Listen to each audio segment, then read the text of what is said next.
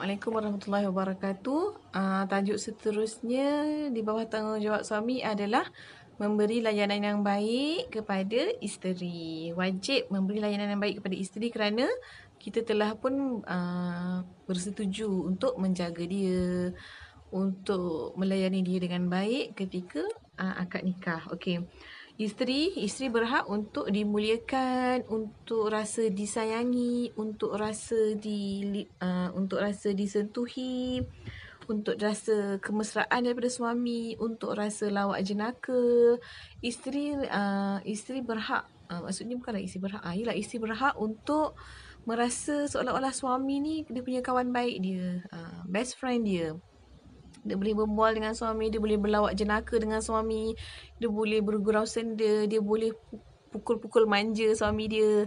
Uh, sebab kadang-kadang ada orang lelaki kalau dengan kawan kemain boleh berbual macam-macam tapi dengan isteri senyap, uh, sunyi, tak cakap apa-apa, tak tegur apa-apa tak ada sentuhan mesra. Lelaki hanya mendekati isteri ketika hanya inginkan hubungan seksual.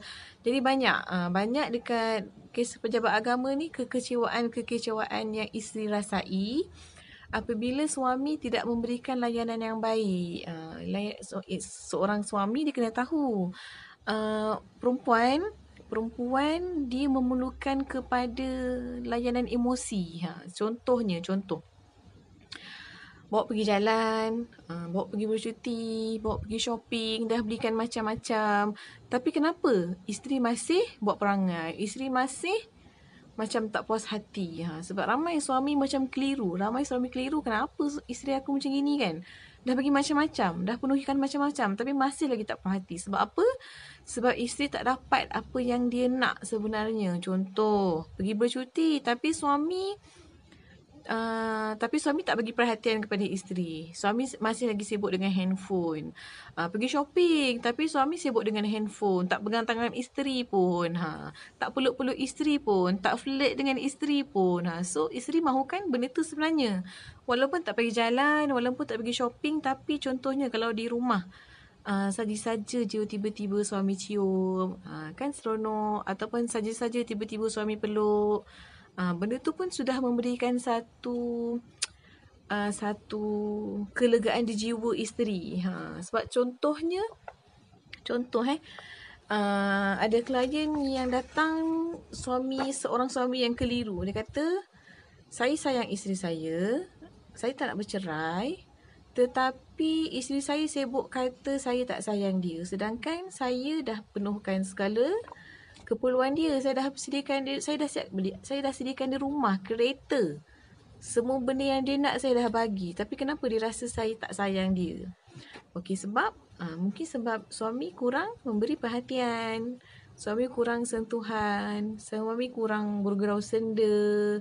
Dan ah, di pihak wanita di pihak isteri pun kena belajar untuk uh, membaca bahasa cinta lelaki. Ha, sebab ada lelaki yang romantik, ada lelaki yang tak pandai. Dia memang bukan jenis dia romantik-romantik ni. Ha. Jadi mungkin kena belajar untuk uh, belajar bahasa cinta suami lah. Ha.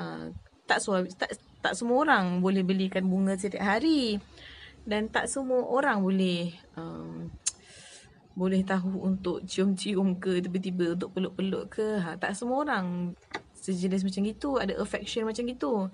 Jadi isteri pun kena bantu suami untuk belajar. Contohnya boleh komunikasi dengan baik. Contohnya cakap abang uh, saya suka kalau abang tiba-tiba peluk saya. Saya suka kalau abang cium saya. Saya suka kalau abang pegang tangan saya kalau waktu kita pergi shopping Ha, saya suka kalau abang, apa lagi? Apa lagi yang isteri mahukan? Ha, sebab tak semestinya isteri nakkan gelang emas. Tak semestinya isteri inginkan cincin emas. Ha, isteri hanya mahukan belayan dan kasih sayang.